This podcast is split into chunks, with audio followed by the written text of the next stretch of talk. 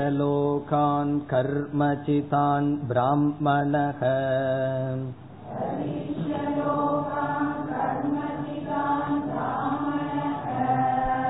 निर्वेदमायान्नास्त्यकृतकृतेन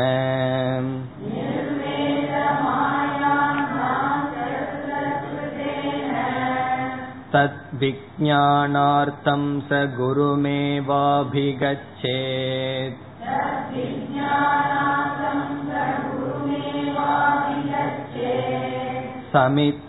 समित्पाणिश्रोत्रियं ब्रह्मनिष्ठम्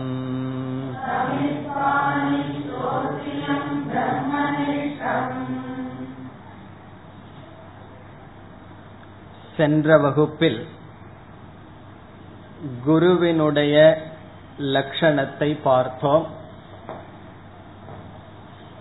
எப்படிப்பட்ட குருவை ஒருவன் நாட வேண்டும் என்றால் ஸ்ரோத்ரிய பிரம்மனிஷ்டனாக இருக்கின்ற குருவை நாட வேண்டும் என்று ஆசிரியர் கூறினார்.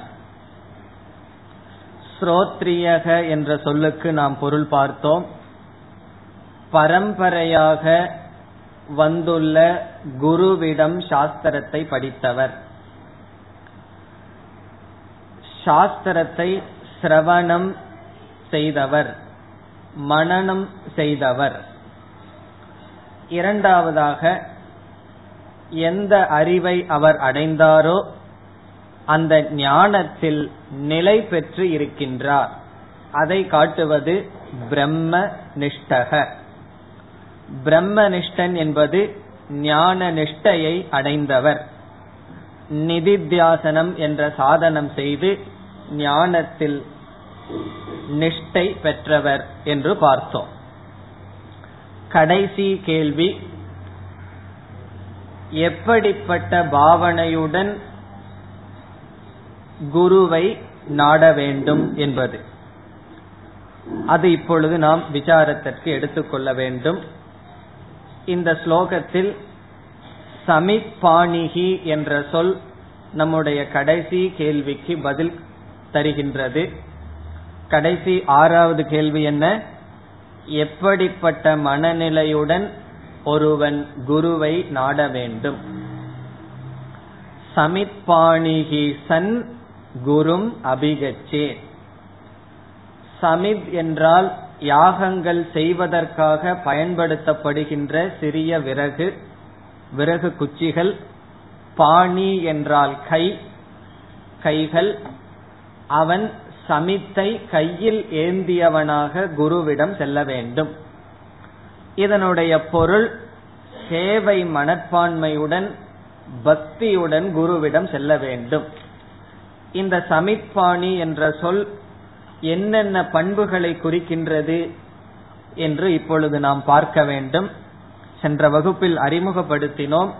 ஸ்ரத்தா பக்தி சேவா வினயக இவைகளை குறிக்கின்றது என்று பார்த்தோம். இந்தெந்த பண்புகள் சிஷ்யனுக்கு இப்படிப்பட்ட பாவனைகள் சிஷ்யனுக்கு இருப்பதனால் என்னென்ன பலன் சிஷ்யனுக்கு வருகின்றது என்று இப்பொழுது விசாரம் செய்ய வேண்டும். முதலில் ஸ்ரத்தா. சமிப்பாணிகி என்பது சிஷ்யனுடைய மனதில் இருக்க வேண்டிய ஸ்ரத்தையை குறிக்கின்றது. ஒருவனுக்கு ஸ்ரத்த இருந்தால் என்ன பலனை அடைகின்றான் என்று பகவான் கீதையில் கூறினார். ஸ்ரத்தாவான் லபதே ஞானம். ஸ்ரத்தை ஒருவனுக்கு இருந்தால் அவன் ஞானத்தை அடைவான். ஸ்ரத்தை இல்லை என்றால் ஞானத்தை அடைய முடியாது. குறிப்பாக வேதாந்தத்துக்கு ஸ்ரத்தை தேவை. எல்லா விதமான அறிவுக்கும் ஸ்ரத்தை தேவை. இருந்தாலும் வேதாந்தத்துக்கு ஏன் தேவை என்றால் வேதாந்தம் அல்லது குருவானவர் என்ன கருத்தை உபதேசம் செய்கின்றாரோ அந்த கருத்துக்கும் அந்த உபதேசத்திற்கும் சிஷ்யனுடைய அனுபவத்திற்கும் விரோதம் ஆரம்பத்தில் இருக்கும். சிஷ்யனுடைய அனுபவம் தான் சம்சாரி என்று. குருவினுடைய உபதேசம் நீ பிரம்மஸ்வரூபமானவன் அசம்சாரி என்று. குரு என்றால் குரு சாஸ்திரத்தினுடைய உபதேசம். இந்த இரண்டுக்கும் உள்ள முரண்பாடு இருக்கும் பொழுது ஒருவனால் எப்படி தொடர்ந்து சாஸ்திரத்தை கேட்க முடியும் என்றால் அந்த இரண்டு முரண்பாட்டுக்கும் இடையில் பாலமாக அமைவதுதான் ஸ்ரத்தை. குரு வேதாந்த வாக்கியத்தில் ஸ்ரத்த இருந்தால் என்னுடைய அனுபவத்தை நான் இரண்டாவதாக வைத்துவிட்டு குருவினுடைய உபதேசத்தை நான் சிந்தித்து ஞானத்தை அடைவதற்கு வாய்ப்புண்டு. இல்லாவிட்டால் ஸ்ரத்த இல்லை என்றால் என்னுடைய அனுபவம் தான் சத்தியம் என்று எடுத்துக்கொண்டு என்னுடைய பொய்யான அனுபவத்தை உண்மையாகவே நினைத்துக்கொண்டு அந்த வாக்கியத்தை ஞானமாக என்னால் மாற்ற முடியாது. ஆகவே குருவினுடைய வாக்கியம் நமக்கு ஞானமாக மாற வேண்டுமென்றால் அந்த வாக்கியத்தில் ஸ்ரத்தை தேவை. ஸ்ரத்தையினுடைய அவசியம் என்ன? என்னுடைய அனுபவத்துக்கு முரண்பாடாக இருந்தாலும் அவர் சொல்வதில் உண்மை ஏதோ இருக்கின்றது. என்னுடைய அனுபவத்தை சற்று ஓரமாக வைத்துக்கொண்டு முதலில் அவர் சொன்னதை நான் புரிந்து கொள்கின்றேன் என்று இந்த ஞான சாதனையை தொடர வேண்டுமென்றால் ஸ்ரத்தை தேவை. அந்த ஸ்ரத்தை என்பது சமிப்பாணிகி என்ற சொல்லில் காட்டப்படுகின்றது. ஆகவே ஸ்ரத்தையினுடைய பிரயோஜனம் நேரடியாக ஞானத்தை அடைவதற்கு முக்கியமான சாதனை. இரண்டாவதாக நாம் பார்த்தது பக்தி. குருவிடம் சமிப்பாணியோடு செல்வது குருவிடம் இருக்கின்ற பக்தியை அது காட்டுகின்றது. எதற்கு பக்தி தேவை என்றால் யாரிடம் நமக்கு பக்தி அன்பு இருக்கின்றதோ அவர்களிடம் நாம் திறந்த மனதோடு செல்வோம். நம்ம யார நம்ப நேசிக்கிறோமோ அவர்களிடம் ஒளிவு மறைவா நம்ம நடந்துக்குவோமா? கண்டிப்பா நடந்துக்க மாட்டோம். மனம் திறந்து அவரோடு இருப்போம். அல்லது மனம் திறந்து நாம் பேசுவோம். சில பேர்த்துக்கு பகவான் மீது பக்தி இருக்கும். அவர் கோவில்ல போய் பகவானிடம் மனம் திறந்து பேசுவார். அவர்கள் போய் பகவானிடமே மறைச்சு வைக்க மாட்டார்கள். காரணம் என்ன? யாரிடம் எதில் நமக்கு பக்தி இருக்கிறதோ அங்கு நம்முடைய மனம் திறந்து இருக்கும் ஓப்பன் மைண்ட் என்று சொல்கின்றோம். மனம் திறந்து இருந்தா தான் குரு மனதுக்குள்ள எதையாவது செலுத்த முடியும். மனம் ஏற்கனவே மூடி இருந்ததுன்னா குரு ஏதாவது கொடுத்தாருன்னா அது அதே வேகத்துல திரும்பி குரு கிட்டேயே வந்துடும் ஆகவே சிஷ்யனுக்கு என்ன குணம் என்றால் தகுதி என்னவென்றால் திறந்த மனமாக இருக்க வேண்டும். ஒரு சிஷ்யர்களுக்கு எப்படி மனம் மூடி இருக்கலாம் என்றால் பரம்பரையாக படித்த ஆசிரியரிடம் வருவதற்கு முன் பல புஸ்தகங்களில் பல மனிதர்களிடம் வேதாந்த சம்பந்தமான பல கருத்துக்களை சிஷ்யன் சேகரித்து வைத்திருக்கலாம். பல புஸ்தகங்கள் இருக்கின்றது பல விதமான சொற்பொழிவுகள் இருக்கின்றது அதில் பல கருத்துக்களை நாம் சேகரித்து வைத்திருப்போம். பொதுவாக நம்முடைய பாவனை என்னவென்றால் நாம எதை சேகரிச்சு வச்சிருக்கிறோமோ புரிஞ்சு வச்சிருக்கிறோமோ அதுக்கு சரியா குரு சொன்ன கிளாஸ் நல்லா சொல்லிட்டாருன்றோம் அதுக்கு முரண்பாட சொன்ன ஏதோ தகராறு இருக்கு. இல்ல அந்த கிளாஸ் நம்ம அப்ரிசியேட் பண்ண மாட்டோம். நம்மளுடைய கன்க்ளூஷன் நம்முடைய முடிவுக்கு அவர் சேர்ந்து சொன்னாருன்னா அதனாலதான் முதல் வகுப்புல குரு வந்து நீங்க எல்லாம் சம்சாரின்னு சொன்ன சிஷ்யர்களுக்கெல்லாம் அவ்வளவு சந்தோஷம். ஆமா உண்மையை அப்படியே சொல்றாருன்னு சொல்லி. ஆகவே அவர்களுடைய முடிவை குரு அப்படியே சொன்னார்தான் குருவுக்கு வந்து அப்ரிசியேஷன் கிடைக்கும். அவர் வந்து சரியா சொல்றாருன்னு சிஷ்யர்களால் ஏற்றுக்கொள்ள முடியும். முரண்பாட ஏதாவது சொன்னா சிஷ்யர்கள் ஏற்றுக்கொள்ள மாட்டார்கள். காரணம் என்ன? அந்த மனதில் ஏற்கனவே ப்ரீ கன்க்ளூஷன்ஸ் பல கருத்துக்களை கேட்டு மனதில் பதிந்துள்ளது. அது ஓப்பன் மைண்ட் கிடையாது. இப்ப மனசை எது க்ளோஸ் பண்ணது? மனதை எது மூடுகிறது என்றால் நாம் ஏற்கனவே படித்து சேகரித்து நாமளாக நிச்சயம் செய்யப்பட்ட கருத்துக்களோடு சாஸ்திரம் கேட்டால் அந்த சாஸ்திரமானது அது பில்டரோட உள்ள போகும். நேரடியா போகாது. நமக்கு எது பிடித்துள்ளதோ எது புரிகின்றதோ அதுதான் உள்ளே செல்லுமே தவிர குருவினுடைய உபதேசம் அனைத்தும் உள்ளே செல்லாது. ஆகவே நம்முடைய மனம் திறந்து இருக்க வேண்டுமென்றால் குருவிடம் பக்தி தேவை அந்த பக்தியை சமிப்பாணிகி என்ற சொல் காட்டுகின்றது. ஸ்ரத்தையினுடைய ரோல் ஸ்ரத்தையினுடைய பங்கு என்னவென்றால் ஞானத்தை ஞான யோகத்தை சிரவணத்தை தொடர்ந்து செய்ய ஸ்ரத்தை பயன்படுகிறது. பக்தியானது திறந்த மனதுடன் சாதனை செய்ய பயன்படுகின்றது. இனி மூன்றாவது கருத்து சேவா. குருவினுடைய சேவையை காட்டுகின்றது சமித்பாணிகி என்ற சொல். என்ன சமித்பாணிகி என்றால் அந்த காலத்தில் எல்லாம் ஒரு யாகம் செய்ய வேண்டும் என்றாலும் அல்லது சமைக்க வேண்டும் என்றாலும் விறகு தேவை. அந்த விறகு எடுத்துட்டு வர்றதுங்கிறது அவ்வளவு சுலபமான காரியம் அல்ல. சில நாட்கள்ல பார்க்கலாம். கிராமங்கள்ல எல்லாம் எல்லா நாட்களும் போய் வேலை செய்வார்கள். பிறகு ஞாயிற்றுக்கிழமை அவர்களுக்கு ஏழையாக இருப்பவர்களுக்கு ஓய்வு கிடையாது. அந்த முழு நாள் மலை பிரதேசத்திற்கு சென்று விறகுகளை பொறுக்கி வருவார்கள். அது அவர்களுடைய ஒரு வாரத்துக்கு தாங்கும். ஆகவே இந்த விறகுகளை சேகரிக்கிறது என்பது சாதாரண காரியம் அல்ல. அது சரீரத்தினுடைய உழைப்பை அது காட்டுகின்றது.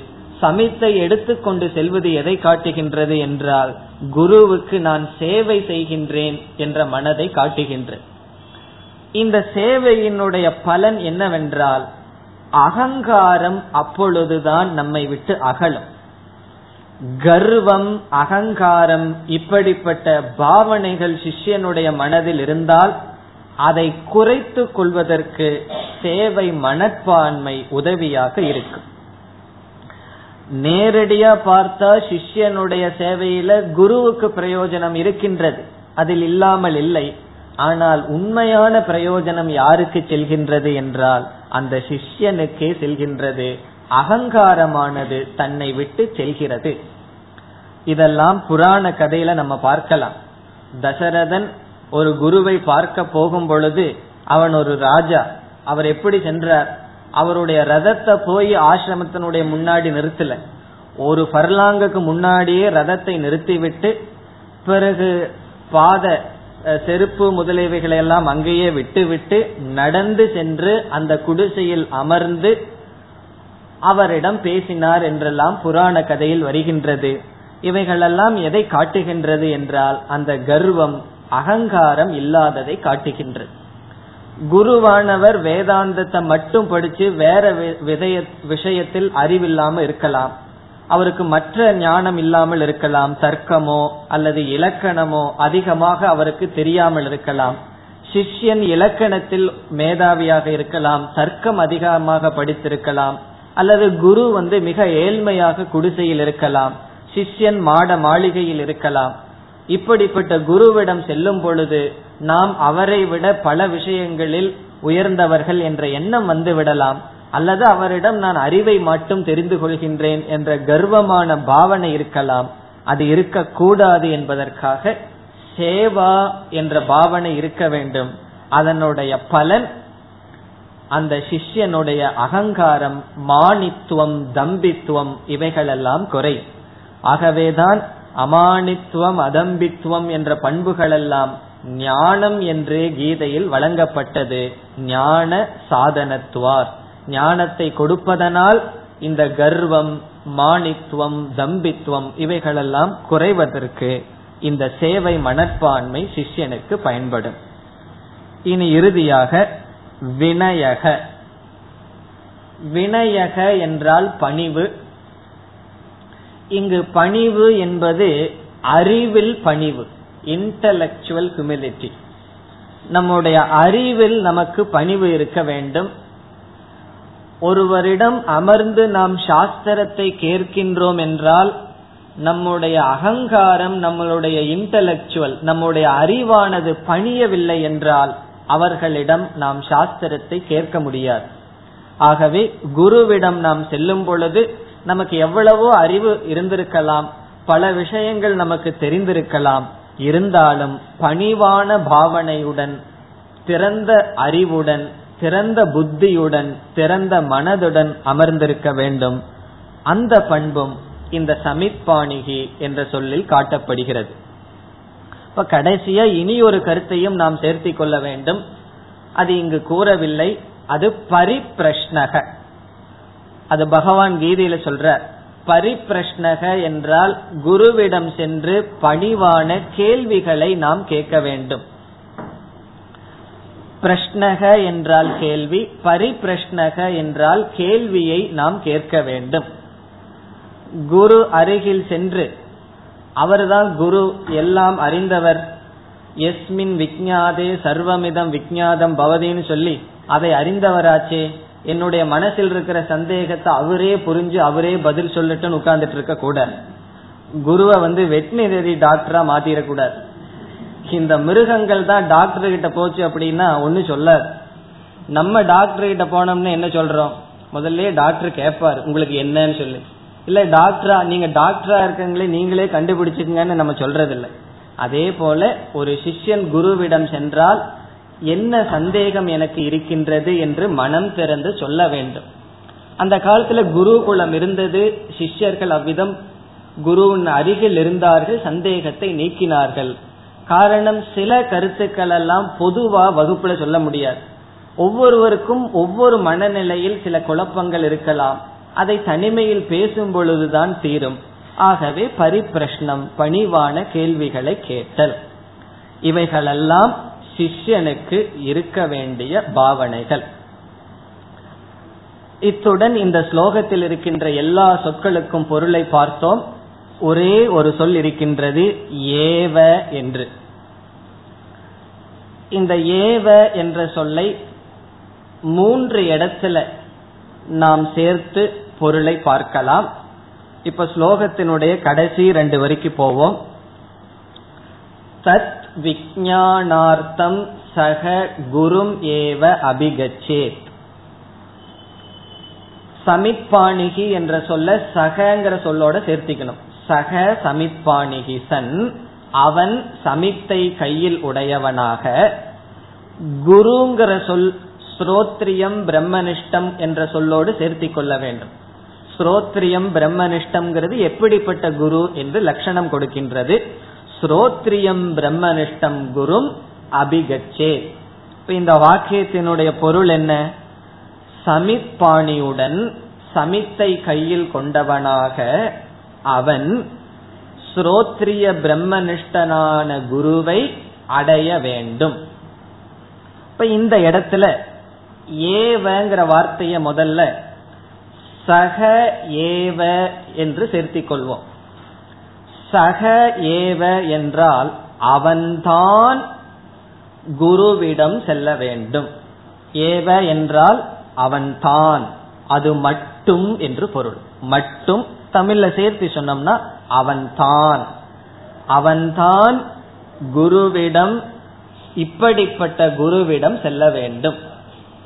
இங்கு அவன்கிற சொல்லுக்கு நம்ம என்ன பொருள் பார்த்தோம்? சென்ற வகுப்புகளில் ஜாத வைராகியகன்னு பார்த்தோம். வைராகியத்தை உடையவன். அல்லது முதல் ரெண்டு வரியில சொன்ன காரியத்தை செஞ்சவன். பிராமணக இந்த உலகத்தை பரீட்சை செய்து இந்த உலகத்தில் நித்தியமான பொருளை அடைய முடியாது என்று உணர்ந்து அந்த ஞானத்தை தெரிவதற்காக குருவிடம் செல்ல வேண்டும்னு பார்த்தோம். ஆகவே சக ஏவ என்றால் இந்த முதல் இரண்டு வரியில் சொல்லப்பட்ட சாதனையை செய்தவன்தான் போக வேண்டும். இந்த முதல் இரண்டு வரியில் சொன்ன இந்த உலகத்தை பரீட்சை செய்தவன்தான் குருவிடம் ஞானத்திற்காக போக வேண்டும். மற்றவர்கள் எதுக்காக போலாம்? ஆசீர்வாதம் வாங்குறதுக்காக குரு கிட்ட போலாம். ஞானத்துக்காக போனால் பிரயோஜனம் இல்லை ஆகவே சக ஏவ என்றால் பரீட்சை செய்தவன்தான் அல்லது அதிகாரியாக இருப்பவன்தான் தன்னை தகுதி செய்து கொண்டவன்தான் குருவிடம் செல்ல வேண்டும். இது முதல் பொருள். இப்ப முதல் பொருள் யாருக்கு முக்கியத்துவம் கொடுக்கிறோம்னா அதிகாரித்துவத்துக்கு முக்கியத்துவம் கொடுக்கின்றோம். தகுதியை அடைந்தவன் தான் செல்ல வேண்டும். இனி இரண்டாவது இடத்துல இந்த ஏவங்கிற வார்த்தையை போட்டுக்கலாம். ஸ்ரோத்ரியம் பிரம்மனிஷ்டம் குரும் ஏவ. குருங்கிற இடத்துல ஏவங்கிறத போட்டோம்னா இப்படிப்பட்ட குருவிடம் தான் செல்ல வேண்டும். இப்ப முதல்ல இப்படிப்பட்டவன் தான் செல்ல வேண்டும். ஏவங்கிற வார்த்தை குரு இடத்துல சேர்த்திட்டோம்னா நமக்கு என்ன பொருள் வரும்? இப்படிப்பட்டவன் எப்படிப்பட்ட குருவிடம் செல்ல வேண்டும் என்றால் ஸ்ரோத்ரிய பிரம்மனிஷ்டனாக இருக்கின்ற குருவிடம் தான் செல்ல வேண்டும். ஆகவே சக ஸ்ரோத்ரியம் பிரம்மனிஷ்டம் குரும் ஏவ அபிகச்சே இப்ப முதல்ல யார குறிக்குது? இப்படிப்பட்டவன் தான் செல்ல வேண்டும். இரண்டாவது பொருள் இப்படிப்பட்ட குருவிடம் தான் செல்ல வேண்டும்.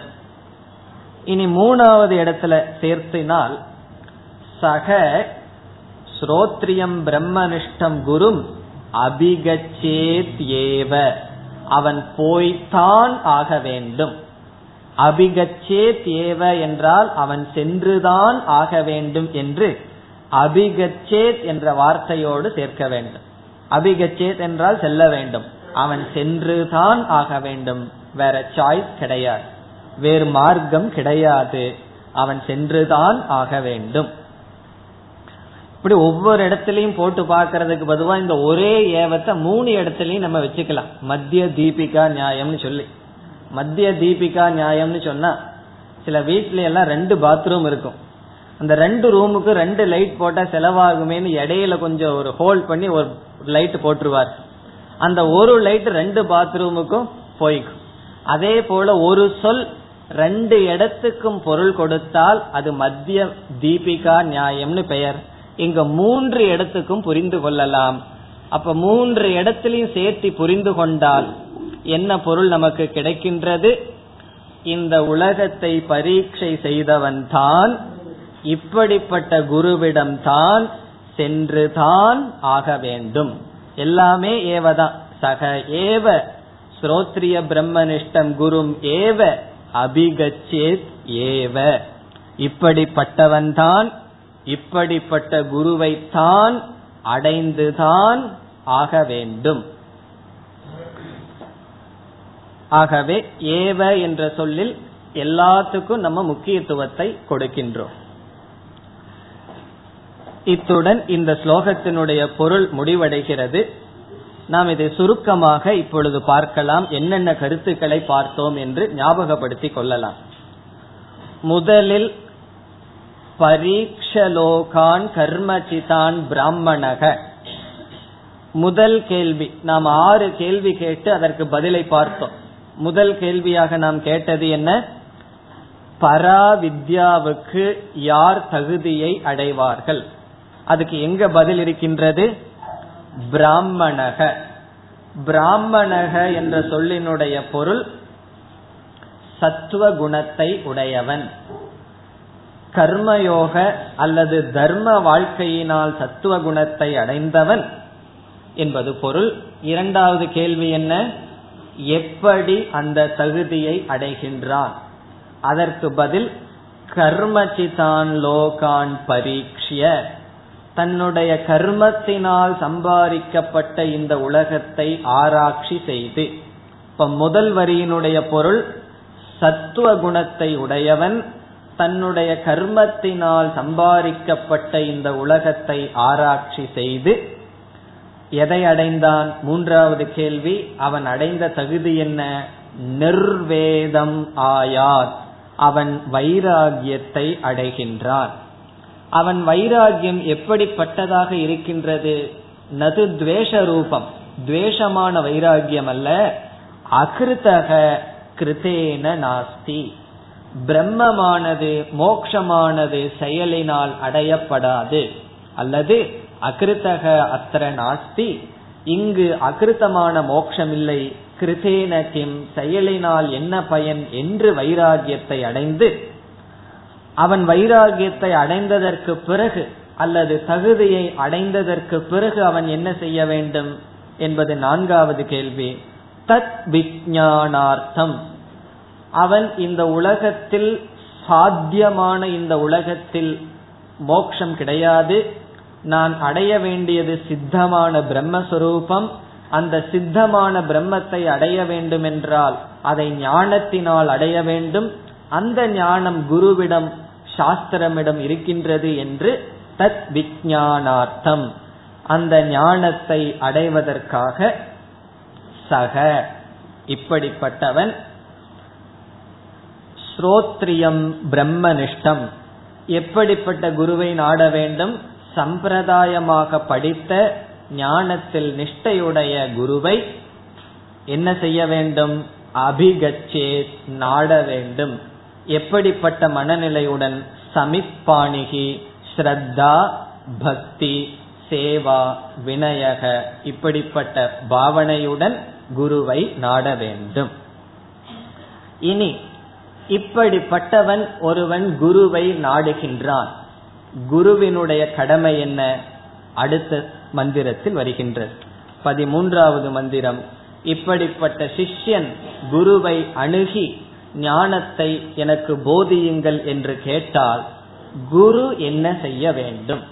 இப்ப பதிமூன்றாவது மந்திரம் குருவினுடைய கடமை குருவினுடைய கர்த்தவியம்.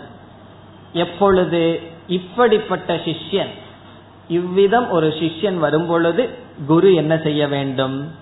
பதிமூன்றாவது மந்திரம். तस्मै स विद्वानुपसन्नाय सम्यक्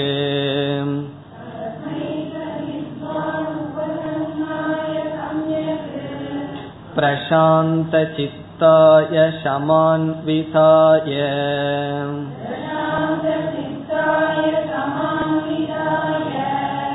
येनाक्षरं पुरुषं वेद सत्यम्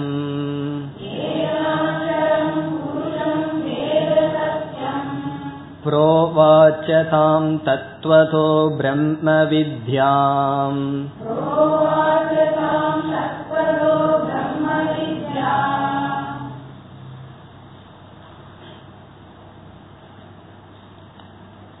இந்த மந்திரத்தில் மீண்டும் சிஷ்யனுக்கு இருக்க வேண்டிய சில தகுதிகளை கூறி இப்படிப்பட்ட தகுதியுடைய சிஷ்யன் குருவை அடையும் பொழுது குருவானவர் அவனுக்கு உபதேசத்தை செய்ய வேண்டும் என்று இங்கு கூறப்படுகிறது.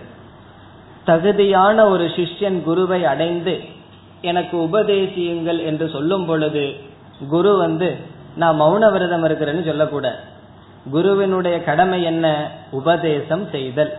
காரணம் என்ன? இவர் ஏன் உபதேசம் செய்ய வேண்டும்? இவருடைய குருவிடம் அவர் செல்லும் பொழுது அவர் உபதேசம் செய்யாமல் இருந்திருந்தார். இவர் நினைச்சு பார்க்கணும் என்னுடைய நிலைமை எப்படி இருக்கும்?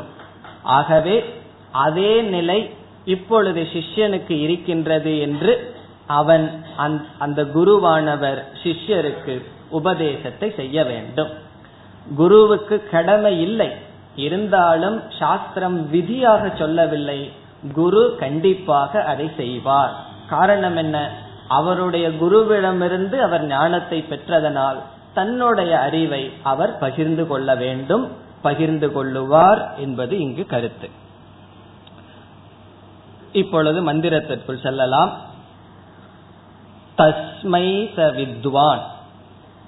தஸ்மை என்பது சிஷ்யனை குறிக்கின்றது. தஸ்மை அவனுக்கு. தஸ்மை என்றால் அந்த சிஷ்யனுக்கு. இப்ப நமக்கு தெரியும் எந்த சிஷ்யனுக்கு முன்னாடி மந்திரத்துல சொல்லப்பட்ட சிஷ்யனுக்கு. இந்த உலகத்தை ஆராய்ச்சி செய்து வைராகியத்தை அடைந்து குருவிடம் வந்த அந்த சிஷ்யனுக்கு சக வித்வான். இங்கு சக வித்வான் என்பது குருவை குறிக்கின்றது. அந்த வித்வான். சக வித்வான்.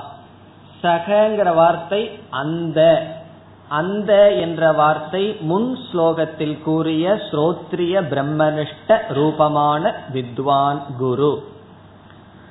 ஸ்ரோத்ரியம் பிரம்மனிஷ்டனை அடைந்துள்ளான். ஆகவே சக வித்வான் அந்த ஸ்ரோத்ரியனாக பிரம்மனிஷ்டனாக இருக்கின்ற அந்த வித்வான் இனி மீதி இருக்கிற சொல்லெல்லாம் எப்படிப்பட்ட சிஷ்யனுக்கு என்று சிஷ்யனுடைய லட்சணம் மீண்டும் சொல்லப்படுகின்றது. சம்யக் உபசன்னாய. உபசன்னாய சம்யக். இங்கு சம்யக் என்றால் முறைப்படி. உபசன்னாய என்றால் அணுகியவனுக்கு. அருகில் வந்தவனுக்கு. உபசன்னாய என்றால் அணுகியவர். உபசன்னாய என்றால் தன்னிடம் வந்தவனுக்கு. எப்படி வந்தார்? சம்யக். அந்த சம்யக் என்ற வார்த்தை சமிப்பாணிகி என்பதை குறிக்கின்றது. சரியான பாவனையுடன் சரியான தகுதியை அடைந்து சரியான மனநிலையுடன் அதாவது தகுதியை உடைய சிஷ்யன் என்பதை காட்டுகின்றது. அவன் தகுதியை மட்டும் உடையவன் அல்ல தகுதி சரியான முறையிலும் குருவிடம் வந்துள்ளான். குருவுக்கு எவ்வளவு தூரம் தெரிஞ்சிருக்குதுன்னு சோதனை பார்க்கறதுக்கு அவன் வரல. குருவிடமிருந்து தெரிந்து கொள்வதற்கு அவன் வந்துள்ளான். சம்யக் என்ற சாதனை சொல்லப்படுகின்றது. சாந்த மனக என்றால் சமக ஞாபகம் இருக்க வேண்டும். சமகங்கிற சொல்லி எங்க பார்த்திருக்கோம்? சாதன சதுஷ்டய சம்பத்தில முதல்ல துவங்குவதே சமக அந்த சமக என்ற சாதனை இங்கு பிரசாந்த சித்தாய. சித்தம் என்றால் மனம். பிரசாந்தக என்றால் அமைதி அடைந்த மனதை உடையவனுக்கு. சங்கரர் சொல்றார் உபரத தர்ப்பாதி தோஷாய. தர்ப்பம் முதலிய தோஷங்கள் யாரிடம் இருந்து சென்று விட்டதோ கர்வம் தர்ப்பம் முதலிய தோஷங்கள் யாரிடம் இல்லையோ? நம்ம பல பண்புகளை எல்லாம் படிக்கிற சாஸ்திரத்துல அந்த பண்புகள் இருந்தா நம்முடைய மனம் அமைதியாக இருக்கும். நம்ம கற்பனை பண்ணி பார்ப்போம். திடீர்னு நமக்கு கோபம் நம்ம விட்டு போயிடுது. பொறாம நம்ம மனசை விட்டு போயிடுது. துவேஷம் நம்ம விட்டு சென்று விட்டது. அப்ப நம்ம மனசு எப்படி இருக்கும் என்றால் அமைதியாக இருக்கும். நம்முடைய மனதினுடைய அமைதியை குலைப்பது ராக துவேஷ மோக மதம் இப்படிப்பட்ட எண்ணங்கள். ஆகவே சங்கரர் கூறுகின்றார் தர்ப்பம் முதலிய ஆசுரி சம்பத் யாரிடமிருந்து சென்று விட்டதோ தவறான பாவனைகள் யாரிடம் இல்லையோ?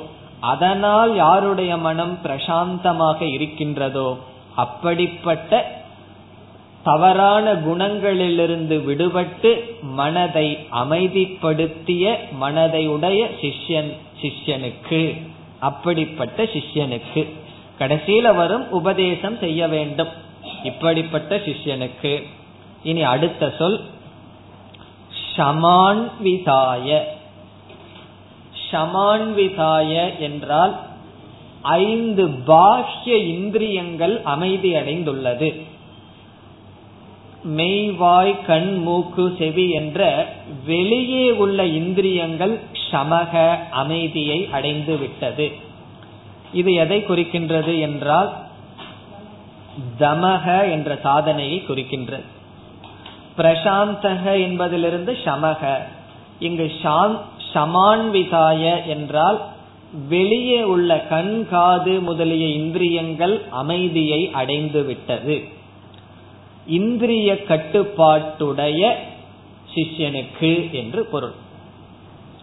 கண் காது எல்லாம் நம்ம ஒவ்வொரு பக்கம் இழுத்துட்டு இருந்ததுன்னு வச்சுக்குவோம். கண் ஒரு பக்கம் இழுக்குது காது ஒரு பக்கம் இழுக்குது நாக்கு ஒரு பக்கம் இழுக்குதுன்னா சாஸ்திரம் கேட்க முடியுமா? கேட்க முடியாது.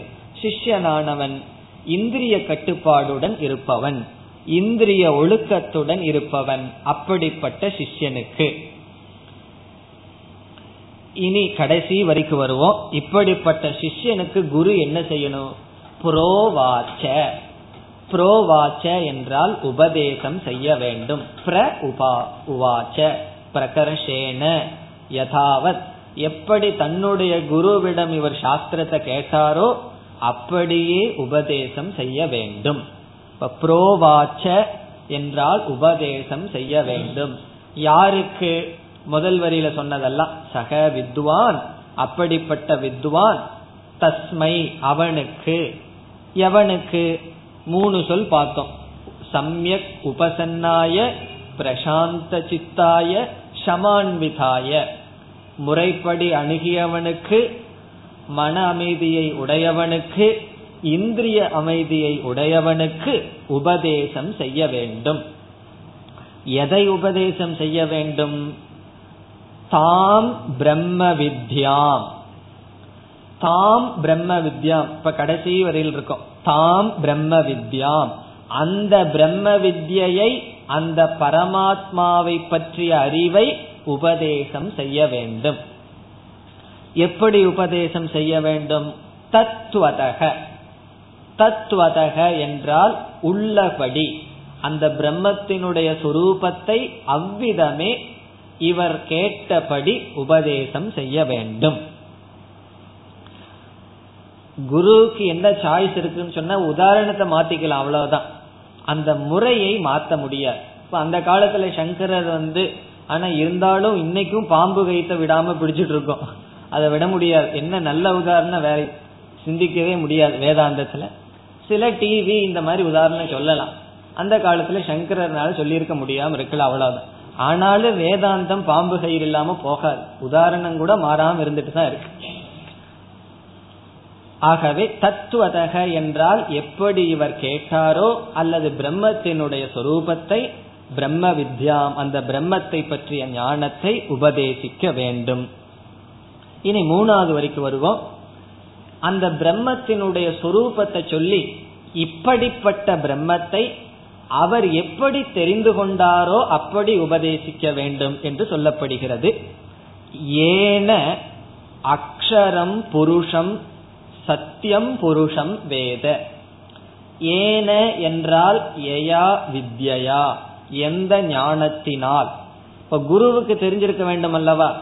குருவுக்கு அந்த பிரம்மத்தை பற்றி ஞானம் இருக்க வேண்டும். ஆகவே ஏன என்றால் எந்த விஞ்ஞானத்தினால் ஏன விஜானேன எந்த ஞானத்தினால் இப்படிப்பட்ட தத்துவத்தை குரு அறிவாரோ அந்த ஞானத்தை உபதேசிக்க வேண்டும். இனி மூன்று சொற்கள் அந்த பிரம்மத்தை பற்றிய லட்சணம். ஏன எந்த விஞ்ஞானத்தினால் சத்தியம் அக்ஷரம் புருஷம் வேத. வேத என்றால் குரு அறிவாரோ? எதை அறிவார்? அக்ஷரம். அக்ஷரம் என்ற சொல் நம்ம ஏற்கனவே பார்த்தோம். எத்தது அத்ரேக்ஷம் அக்ராஹ்யம் அகோத்திரம் அவர்ணம்ங்கிற இடத்துல அந்த அக்ஷரமானது எதனால் அறியப்படுகின்றதோ அது பராவித்யான்னு பார்த்தோம். அந்த இடத்துல அக்ஷரத்துக்கு என்ன பொருள் பார்த்தோம்? நக்ஷரதி. எது மாறாததோ எது அழியாததோ அது அக்ஷரம். அப்படிப்பட்ட அக்ஷரமான அழியாத பிறகு சத்தியம். சத்தியம் என்றால் எப்பொழுதும் இருக்கின்ற. மூன்று காலத்திலும் மாறாமல் இருக்கின்ற மூன்று காலத்திலும் மாறாமல் இருக்கின்ற புருஷம். புருஷம் என்றால் அந்த பிரம்மனை அறிவாரோ வேத. இங்கு புருஷக என்ற சொல்லுக்கு இரண்டு பொருள் எடுத்துக்கொள்ளலாம் ஒன்று பூரயதி இது புருஷக. எல்லா இடத்திலும் வியாபித்து இருப்பவர் புருஷன் அல்லது நம்முடைய சரீரத்தில் வீற்றிருப்பவர் சாட்சியாக. புரி ஷேதே இது புருஷக. புரின்னு சொன்னா இந்த உடல் இந்த நகரம் இந்த உடலை வந்து சாஸ்திரத்தை ஒரு சிட்டி நகரத்துக்கு உதாரணமாக சொல்வார்கள். அப்படிப்பட்ட இந்த சரீரத்தில் யார் சாட்சியாக வீற்றிருக்கிறாரோ எந்த ஆத்ம தத்துவம் இருக்கின்றதோ அந்த புருஷனை அல்லது எது இந்த உலகம் முழுவதும் வியாபித்து இருக்கின்றதோ அந்த புருஷம் அந்த புருஷனுடைய லட்சணம் என்ன? சத்தியம் அக்ஷரம். ஆகவே எந்த ஒரு பராவித்யினால் அக்ஷரமான சத்தியமான புருஷனை வேத இங்கு வேதன குருகு வேத குரு அறிவாரோ? பிறகு இரண்டாவது வரைக்கு வரணும். தாம் பிரம்ம வித்யாம் அந்த பிரம்ம வித்யை கடைசி வரியில அந்த பிரம்ம வித்யை தத்துவதக புரோவாச்ச. உள்ளபடி குருவானவர் சிஷ்யனுக்கு எடுத்து உரைக்க வேண்டும். இத்துடன் இந்த இரண்டாவது கண்டமானது முடிவடைகிறது. இந்த உபனிஷத் மூன்று அத்தியாயத்தை உடையது என்று பார்த்தோம். ஒவ்வொரு அத்தியாயத்திலும் இரண்டு இரண்டு பகுதிகள். இங்கு அத்தியாயத்துக்கு முண்டகம் என்றும் பகுதிகளுக்கு கண்டக என்றும் பெயர். இங்கு முதலாவது முண்டகம் இரண்டு கண்டமும் முடிவடைகின்றது. இனி அடுத்த இரண்டாவது முண்டகத்திற்கு செல்வதற்கு முன் இதனுடைய சாரத்தை நாம் பார்ப்போம். இந்த பகுதியில் நாம் இதுவரை பார்த்த கருத்துக்களை பார்ப்போம். அதாவது முதலாவது முண்டகத்தில் இரண்டாவது கண்டத்தினுடைய சாரத்தை பார்த்துவிட்டு இரண்டாவது முண்டகம் இரண்டாவது அத்தியாயத்திற்கு நாம் செல்வோம். இப்ப முதல் பகுதி எப்படி முடிவடைந்தது என்றால் பராவித்யா அபராவித்யா என்று இரண்டு விதமான ஞானம் ஒருவனால் அடையப்பட வேண்டும் என்று அறிமுகப்படுத்தி படுத்தப்பட்டது. பராவித்யா அபராவித்யா என்று இரண்டு ஞானம் அறிய வேண்டும். அபராவித்யா என்றால் என்ன? பராவித்யா என்றால் என்ன? என்ற லட்சணமும் சொல்லப்பட்டது. நம்ம சுருக்கமா ஞாபகம் வச்சுக்கணும்னா அபராவித்யா பராவித்யா. பராவித்யா என்றால் பரம்பொருளை பற்றிய அறிவு. பிரம்ம ஞானம் அல்லது ஆத்ம ஞானம் அபராவித்யா என்றால் அதை தவிர்த்து மீது எல்லா ஞானமும் அபராவித்யா. பிரம்ம ஞானத்தை தவிர அல்லது அக்ஷர ஞானத்தை தவிர எல்லா ஞானமும் அபராவித்யா. இதுவரை சொல்லப்பட்டது முதல் பகுதி. பிறகு இந்த பகுதியில் என்ன செய்ய வேண்டும் என்றால் இந்த அபராவித்யா பராவித்யா இவைகளை விளக்க வேண்டும். உபனிஷத் இந்த இரண்டாவது கண்டத்தில் அபராவித்யை அதிகமாக விளக்கியது. பராவித்யா இதற்கு பிறகு வர இருக்கின்றது. அபராவித்யாவுக்கு முழு விளக்கம் இங்கு வந்தது. அபராவித்யா என்றால் என்ன? ஆத்ம வித்யாவை தவிர எல்லாமே அபராவித்யா. இருந்தாலும் அபராவித்யா இரண்டு அபராவித்யா எடுத்துக்கொள்ளப்பட்டது மற்ற அபராவித்யா இங்கு பேசப்படவில்லை.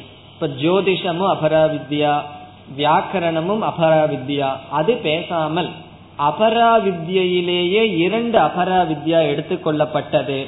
என்ன அவை? ஒன்று கர்ம இனி ஒன்று உபாசனம். கர்ம உபாசன ரூபமான அபராவித்யா எடுத்துக்கொள்ளப்பட்டது. இந்த கர்மத்தை பற்றி உபனிஷத் இரண்டு கருத்துக்கள் பேசியது. இந்த கர்மத்தினால் என்ன பலனை அடைய முடியும்? என்ன பலனை அடைய முடியாது? கர்மனக ஸ்துதி கர்மனக நிந்தா. கர்மத்தினுடைய ஸ்துதி கர்மத்தினுடைய நிந்தா. இந்த கர்மத்தினுடைய ஸ்துதியானது அல்லது கர்மத்தை பற்றிய விஷயமானது முதலாவது மந்திரத்திலிருந்து ஆறாவது மந்திரம் வரை பேசப்பட்டது. ததேதத் சத்தியம் மந்திரேஷு கர்மாணி கவயகன்னு முதல் மந்திரம் ஆரம்பித்து அதுல அக்னிஹோத்திரத்தை பற்றி எல்லாம் கூறி பிறகு ஆறாவது மந்திரம் வரை கர்மத்தினால் அடையப்படும் பிரயோஜனம் கூறப்பட்டது. என்ன பிரயோஜனம் அடையப்படும்? சொர்க்கத்திற்கு செல்லலாம். அங்கு சென்றால் எப்படி நமக்கு வரவேற்புகள் இருக்கும்? ஏகி ஏகி வாருங்கள் வாருங்கள் என்றெல்லாம் வரவேற்பார்கள். இப்படியெல்லாம் சொல்லப்பட்டது. இப்படி சொன்ன உடனே நம்ம மனசுல என்ன வரும்? நம்மளைய வரவேற்கிறதுக்கு யாருமே இல்லை இந்த ஊர்ல.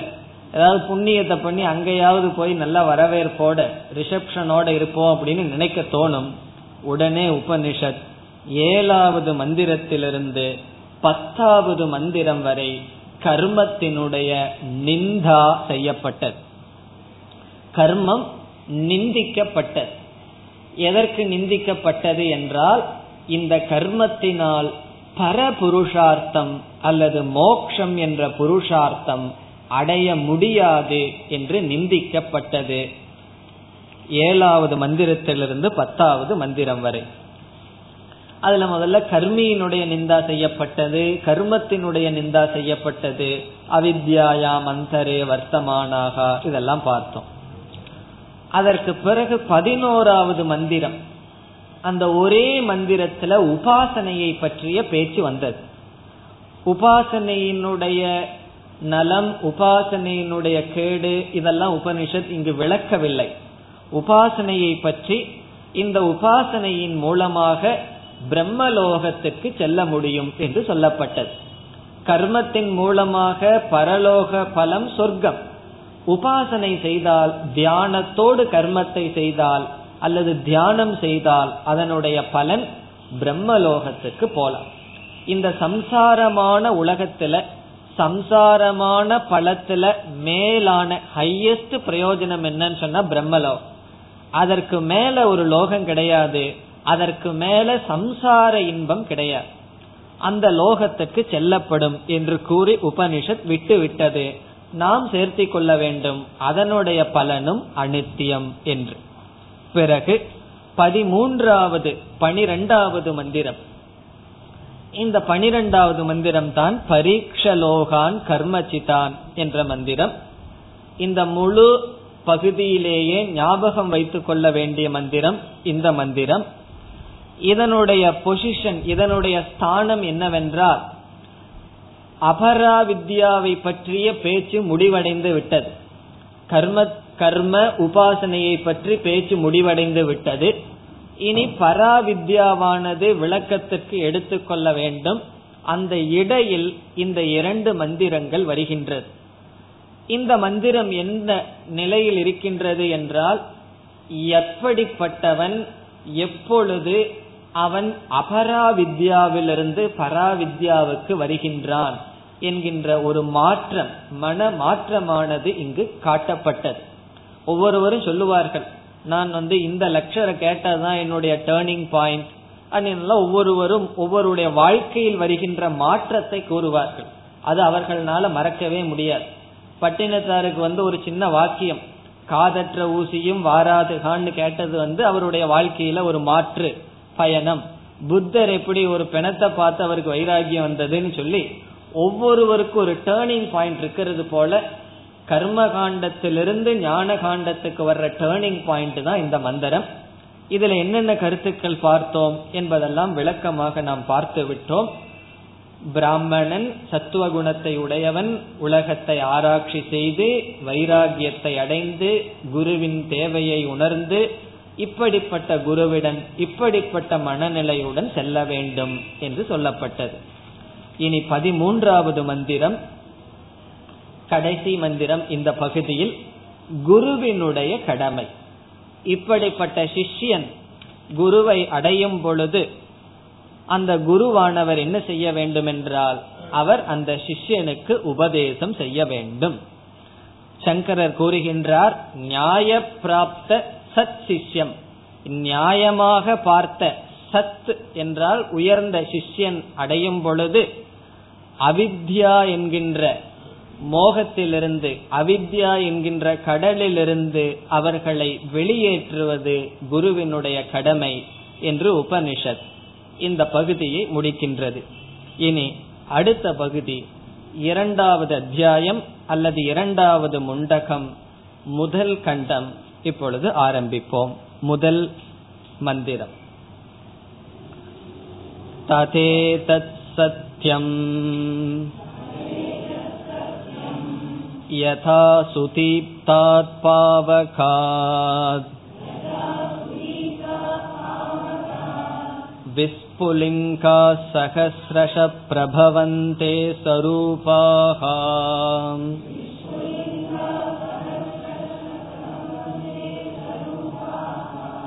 तथाक्षरात् विविधा सौम्यभावाः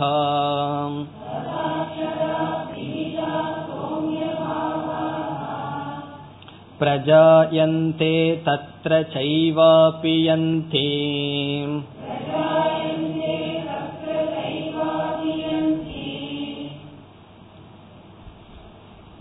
இதற்கு பிறகு வருகின்ற நான்கு அத்தியாயங் நான்கு பகுதிகள் அல்லது இரண்டு அத்தியாயங்கள் முழுதும் பராவித்யாவை பற்றி பேசுகின்றது ஆகவே இதற்கு பிறகு நமக்கு கர்ம காண்டம் கிடையாது பராவித்யா தான் வர இருக்கின்றது.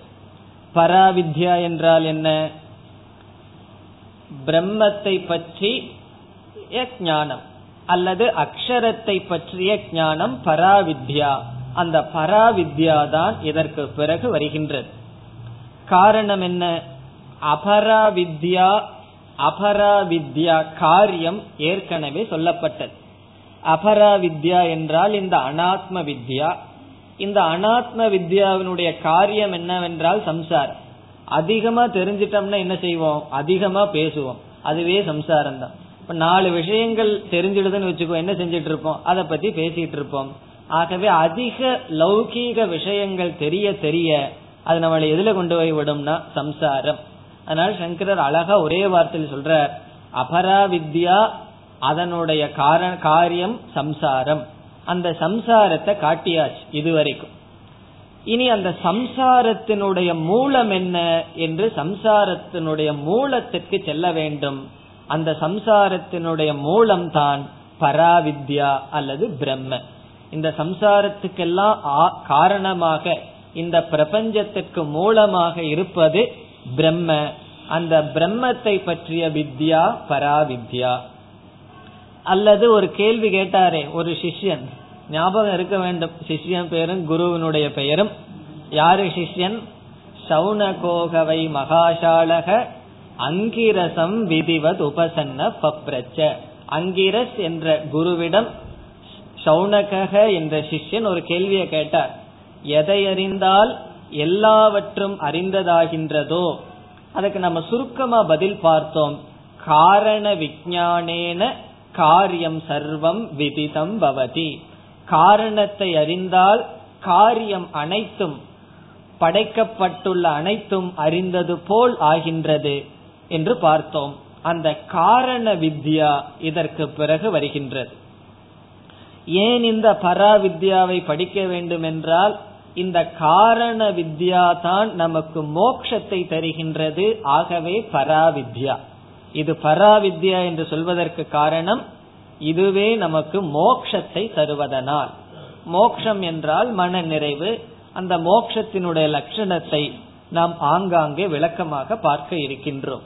ஆகவே இந்த அபராவித்யா காரியமான சம்சாரத்தினுடைய மூலம் நமக்கு தெரிய வேண்டும். எதை அறிந்தால் எல்லாவற்றையும் அறிந்ததாகுமோ அந்த ஞானம் தேவை. எதை அறிந்தால் ஒருவன் மோட்சத்தை அடைகின்றானோ அந்த ஞானம் நமக்கு தேவை என்று சாஸ்திரம் உணர்ந்து அந்த ஞானத்தை கொடுப்பதற்கு இந்த மந்திரங்கள் துவங்குகின்றது.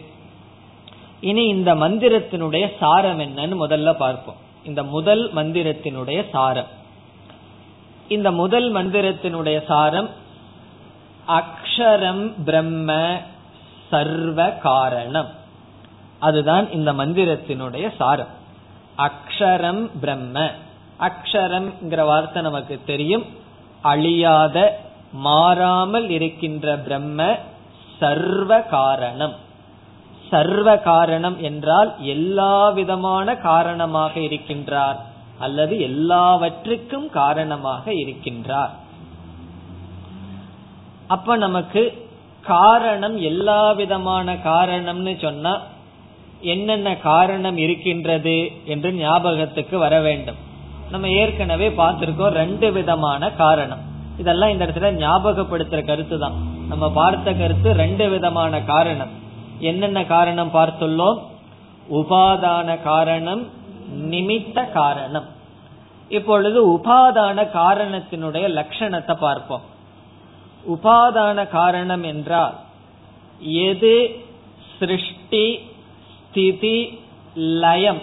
இந்த மூன்றுக்கும் காரணமாக இருக்கின்றதோ அது உபாதான காரணம். சிருஷ்டி ஸ்திதி லய காரணம் உபாதான காரணம். பிறகு எது நிமித்த காரணம்? சிருஷ்டி மாத்திர காரணம் நிமித்த காரணம்.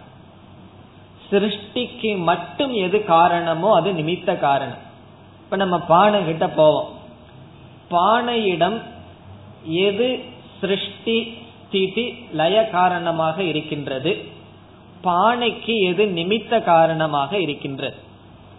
பானையினுடைய சிருஷ்டிக்கு களிமண் காரணம். பானை பானையாக இருக்க வேண்டுமென்றால் ஸ்திதிக்கும் களிமண் காரணம். பானை அழிந்து விட்டால் உடைந்து விட்டால் அது எங்க போகுது? லயம் யாரிடம் செல்கின்றது? களிமண்.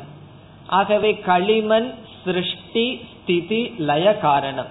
ஆகவே களிமண் பானைக்கு உபாதான காரணம். இந்த பானையை செய்தவன் இருக்கின்றானே குயவன் அவன் எது வரைக்கும் காரணம்? சிருஷ்டி வரைக்கும் காரணம். சிருஷ்டி பண்ணினதற்கு பிறகு அவன் காரணம் அல்ல. அதற்கு பிறகு பானையை சும்மா தான் அவன் வச்சிருக்கான். ஸ்திதிக்கு வந்து அவன் காரணம் அல்ல லயத்திற்கும் அவன் காரணம் அல்ல. ஆகவே சிருஷ்டி மாத்திர காரணம் நிமித்த காரணம். இங்கு சிருஷ்டி ஸ்திதி லய காரணம் உபாதான காரணம்னு பார்த்தோம். ஒரு உதாரணத்துடன் இங்கு உபனிஷத் பிரம்மத்தை உபாதான காரணமாக அறிமுகப்படுத்துகின்றது. இப்ப இந்த ஈஷ் பிரம்மத்தை நமக்கு உபனிஷத் எப்படி அறிமுகப்படுத்துகின்றது? உபாதான காரணமாக அறிமுகப்படுத்துகின்றது. யாருக்கு? இந்த ஜீவர்களுக்கும் ஜெகத்திற்கும் இப்போ உபாதான காரணமாக நமக்கு பிரம்மத்தை அறிமுகப்படுத்தணும்னா பிரம்மத்தை எப்படி அறிமுகப்படுத்தணும்? பிரம்மத்திடமிருந்து தோன்றியது பிரம்மத்திடம் லயமடைகின்றது என்று சொல்ல வேண்டும். அதுதான் இங்கு வருகின்றது. பிரம்மத்திடமிருந்து ஜீவர்கள் தோன்றினார்கள் அந்த பிரம்மத்தில் லயமடைகிறார்கள். ஸ்திதியும் நம்ம புரிந்து கொள்ள வேண்டும். அதனிடம் தோன்றி அதனிடம் லயம் என்றால் அந்த பிரம்மத்தினால் காக்கப்படுகிறார்கள் என்று பிரம்மத்தை உபாதான காரணமாக உதாரணத்துடன் இங்கு கூறப்படுகிறது. என்ன உதாரணம்? இந்த உதாரணத்திலிருந்து என்னென்ன கருத்துக்கள் நமக்கு கிடைக்கின்றது என்பதெல்லாம் அடுத்த வகுப்பில் பார்ப்போம்.